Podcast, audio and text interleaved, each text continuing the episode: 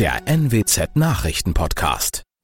Guten Morgen zum Nachrichtenpodcast der NWZ. Mein Name ist Christian Osterloh. Moin.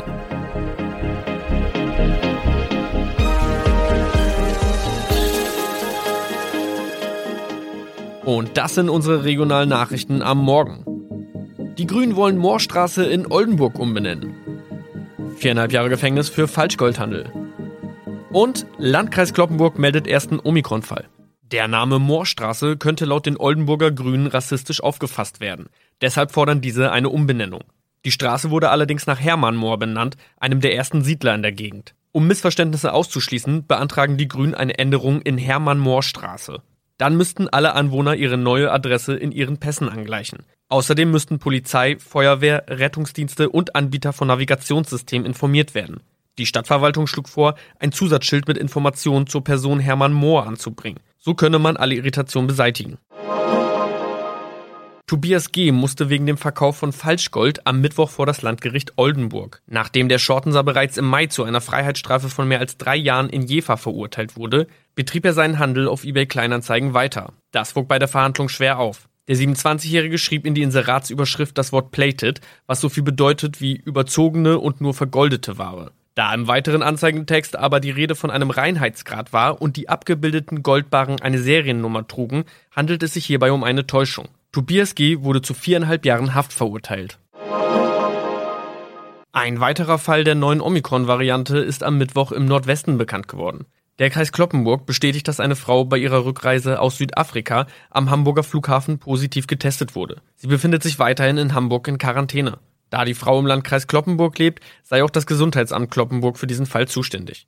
Zuvor gab es bereits bestätigte Omikron-Fälle in der Wesermarsch und im Kreis Leer. Das waren unsere Nachrichten aus der Region. Weitere aktuelle News aus dem Nordwesten finden Sie wie immer auf NWZ Online. Und Aktuelles aus Deutschland und der Welt hören Sie jetzt von unseren Kollegen aus Berlin. Vielen Dank und einen schönen guten Morgen. Ich bin Benjamin Kloß und das sind heute unsere Themen aus Deutschland und der Welt. Wir blicken auf den ersten Tag des neuen Bundestags, beantworten die Frage, wer wohl Nachfolger von Armin Laschet wird und schauen auf den Freedom Day in Großbritannien. Bärbel Baas ist die neue Präsidentin des Bundestags. Sie war vorher Gesundheitspolitikerin und stellvertretende Fraktionsvorsitzende der SPD. Sie bekam eine deutliche Mehrheit. 576 von 724 Abgeordneten stimmten für sie. Baas löst damit Wolfgang Schäuble im Amt ab und leitet unter anderem künftig die Bundestagssitzungen. Michelle Cradell berichtet aus Berlin. Warum ist es denn Bärbel Baas geworden? Also ist es so, dass immer die Partei mit den meisten Sitzen im Parlament das Amt besetzt. Das ist nach der Wahl die SPD. Mit Baas ist es jetzt die dritte Frau überhaupt an der Spitze des Bundestags und sie hat sich viel vorgenommen. Wir haben eine Vorbildfunktion. Jede und jeder einzelne von uns steht für die Politik. Sie war nach Karl Lauterbach die Gesundheitsexpertin der SPD und überzeugte während der Pandemie eher mit ruhigem Auftreten in der Partei. Jetzt hat sie hinter dem Bundespräsidenten eines der ranghöchsten Ämter in Deutschland. Ja, direkt nach ihrer ersten Rede hat die neue Bundestagspräsidentin die Fraktionen dazu aufgerufen, das Wahlrecht auf die Tagesordnung zu setzen. Was bedeutet das denn?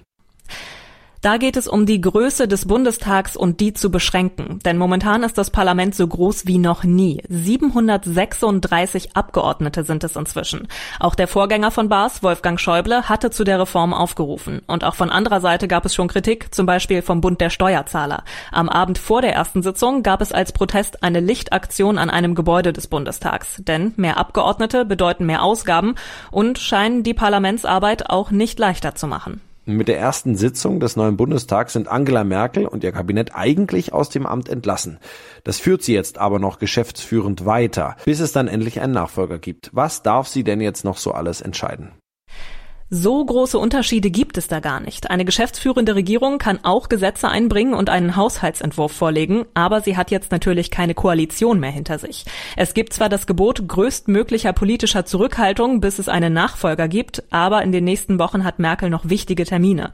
Am Samstag geht es nach Rom zum G20-Gipfel, da wird Olaf Scholz übrigens mit dabei sein, und nächste Woche reist Merkel dann zur Weltklimakonferenz nach Glasgow. Wenn alles nach Plan läuft, soll die neue Regierung dann ja Anfang Dezember stehen. Politischer Neuanfang in Nordrhein-Westfalen. Knapp sieben Monate vor der Landtagswahl steht heute an diesem Mittwoch im bevölkerungsreichsten Bundesland ein Wechsel im Amt des Ministerpräsidenten an. Mit dem noch amtierenden Landesverkehrsminister und neuen CDU-Landesvorsitzenden Henrik Wüst wird sich aller Voraussicht nach ein einziger Kandidat um die Nachfolge von Armin Laschet an der Spitze der schwarz-gelben Koalition bewerben. José Nachkiandi in Düsseldorf. Das wird heute eine verdammt knappe Angelegenheit, oder?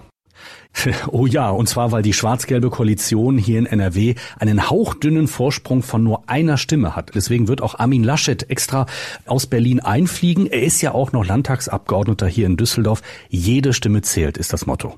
Was passiert eigentlich, wenn die Wahl heute im ersten Wahlgang scheitert? Gäbe es denn Neuwahlen? Die CDU schneidet ja auch in NRW in den Umfragen momentan nicht besonders gut ab. Ja, das stimmt. Das schlechte Abschneiden bei der Bundestagswahl drückt natürlich auch auf die Umfragewerte der CDU hier in NRW. Wenn jetzt Wahlen wären, gäbe es wohl kaum wieder eine Mehrheit für eine Koalition aus CDU und FDP. Das gibt im Moment keine Umfrage her. Was Hendrik Wüst dann macht, wenn er heute im ersten Wahlgang scheitert, das ist noch völlig unklar, denn im zweiten Wahlgang braucht er nur eine einfache Mehrheit bei den Ja-Stimmen, aber er ginge sehr geschwächt in diese kurze Amtszeit, denn die nächste Landtagswahl ist schon wieder in einem halben Jahr. Und ein Scheitern heute würde sehr wahrscheinlich Neuwahlen bedeuten. Und sollte das heute klappen, würde Henrik Wüst direkt auch bundesweit aktiv werden. NRW hat nämlich gerade den Vorsitz bei der Ministerpräsidentenkonferenz. Was ist Henrik Wüst eigentlich überhaupt für ein Typ?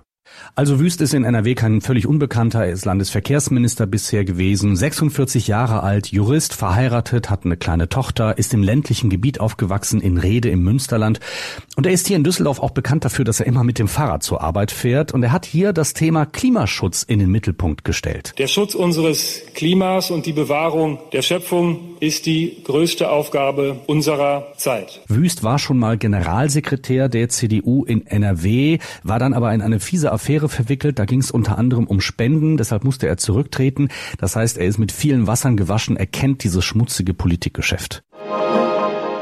Heute vor genau 100 Tagen war Freedom Day in Großbritannien. Inzwischen hat das Königreich eine der höchsten Infektionsraten weltweit. Auch die Zahl der Krankenhaus- und Todesfälle steigt wieder. Experten fordern die Rückkehr von Corona-Maßnahmen. Benedikt von Imhoff in London. Was war denn überhaupt los in England vor 100 Tagen, als der Freedom Day losging? Ja, viele Menschen haben diesen 19. Juli sehnsüchtig erwartet. In sozialen Medien wurden die Tage heruntergezählt, bis es soweit war. Und schon nachts bildeten sich dann Schlangen vor Nachtclubs und Diskos. Auch einige Pubs haben die Chance genutzt, dass sie Gäste wieder im Stehen bedienen durften. Und seitdem bieten sich Briten und Touristen an sehr vielen Orten hier im Land wieder Szenen wie vor der Pandemie. Inzwischen gehen die Corona-Zahlen in England ja wieder stark nach oben. Wie reagiert die Regierung darauf? Sind wieder verschärfte Maßnahmen geplant? Ja, die Regierung hat zwar mitgeteilt, dass sie einen Plan B in der Hinterhand hat, falls die Infektionszahlen wieder rasant steigen. Das würde zum Beispiel bedeuten eine Wiedereinführung der Maskenpflicht, Vorgabe zum Homeoffice und schließlich müssten Diskos und Großveranstaltungen dann doch Impfpässe zur Bedingung für einen Eintritt machen. Die Regierung macht aber bisher keine Anstalten, diesen Plan B auch in Kraft zu setzen. Das könnte daran liegen, welche Auswirkungen das für die Wirtschaft hätte. Das Online-Portal Politico zitierte nun aus Regierungsdokumenten, dass ein solcher Plan über fünf Monate gesehen bis zu 18 Milliarden Pfund kosten könnte. Wie ist denn eigentlich die Corona-Lage im Rest von Großbritannien? Ja, da gibt es hier im Land tatsächlich äh, Unterschiede. Schottland und Wales haben zwar ebenfalls viele Regeln gelockert, aber in manchen Punkten sind diese Landesteile strenger als England, für das die britische Regierung zuständig ist. So muss in Schottland und Wales im öffentlichen Nahverkehr und in Geschäften weiterhin Maske getragen werden. Diskos, Nachtclubs und Großveranstaltungen, da gilt die 3G-Regel, anders als in England, wo ja überhaupt keine Beschränkungen gelten. Das liegt daran, dass die Landesteile im Vereinigten Königreich für die Gesundheitspolitik zuständig sind. England hat keine eigene Regierung. Hier beschließt die britische Regierung die Maßnahmen. In unserem Tipp des Tages geht es heute um, wer bin ich und wenn ja, wie viele. Die Antwort kann heutzutage nicht nur philosophisch mehr als einer oder eine lauten und damit eine böse Überraschung für Verbraucherinnen und Verbraucher sein. Dann nämlich, wenn Betrüger eine Identität stehlen und auf fremden Namen zum Beispiel shoppen gehen. Das passiert nicht nur online. Ronny Thorau berichtet. Was sind Alarmzeichen, dass jemand meine Identität geklaut hat? Na, was ich immer empfiehlt, ist ein regelmäßiger Blick auf seine Kontoauszüge oder eben online in die Bankabbuchungen, ob es da auffällige Abbuchungen gibt, die man nicht zuordnen kann. Das können auch auffällig unauffällige Abbuchungen sein, also zum Beispiel welche auf scheinbar offizielle Namen, die nach Amazon oder Mobilfunkanbietern oder so klingen oder auch seltsame Centbeträge. Manchmal testen Betrüger nämlich erstmal Konto- oder Kreditkartendaten mit kleinen, unauffälligen Beträgen. Manchmal landet aber auch was sehr Auffälliges im Briefkasten, nämlich überraschende Zahlungsaufforderungen. Ja, da weiß man dann schneller, dass was faul ist, hat aber gleich die Scherereien, wenn Rechnungen von einem gefordert werden für Ware, die man gar nicht bestellt hat. Oder sogar saftige Inkasso-Forderungen reinflattern, weil man für etwas nicht bezahlt habe, was man aber selber gar nicht gekauft hat. Wie reagiert man dann da richtig? Ja, schnellstens seine Bank informieren, betroffene Konten oder Karten sperren, geht zum Beispiel unter der zentralen Sperrnotrufnummer 116116. Außerdem wichtig Passwörter der betroffenen Accounts ersetzen und den Identitätsklau der Polizei und auch der Schufa oder ähnlichen melden, damit nicht die eigene Kreditwürdigkeit runtergesetzt wird. Und wenn noch weiter Inkassoforderungen reinflattern, kann man mit Hilfe von Musterbriefen der Verbraucherzentralen dann widersprechen. Ja, und was schon abgebucht wurde vom Konto, das kann man ja teilweise noch zurückbuchen. Gerade dafür ist es aber wichtig, die falschen Abbuchungen rechtzeitig zu entdecken. Den Identitätsklau gibt's aber nicht, wie man vielleicht denkt, nur online. Ja, man denkt ja eher immer nur so an Phishing-Mails, Datenlecks oder Abo-Fallen, also dass die Betrüger online an meine Daten kommen und dann für mich einkaufen. Aber Verbraucherschützer warnen, auch wer noch nie im Internet bestellt hat zum Beispiel oder auch nicht mal eine eigene Mailadresse hat, dem kann auch die Identität geklaut werden. Wenn die Betrüger Name und Adresse haben, könnten sie zum Beispiel Sachen bestellen und dann die Ware beim Postboten abfangen. Auch das merkt man dann meist erst an der überraschenden Rechnung. Ja, und das noch, die Raumfahrtfirma von Amazon-Gründer Jeff Bezos plant eine eigene Station im All. Die Raumstation mit dem Namen Orbital Reef soll zwischen 2025 und 2030 ins All gebracht werden, teilte die Firma Blue Origin mit. Ronny Thorau berichtet, die Station soll nicht nur für zehn Menschen Platz bieten, sondern auch eine Art Gewerbegelände werden. Wie muss man sich das genau vorstellen?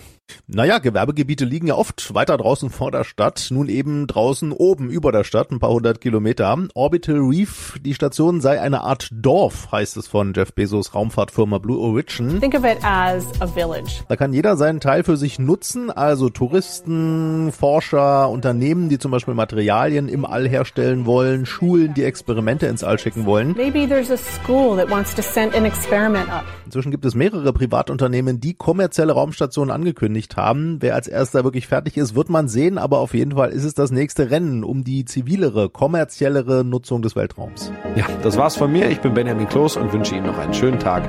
Bis morgen.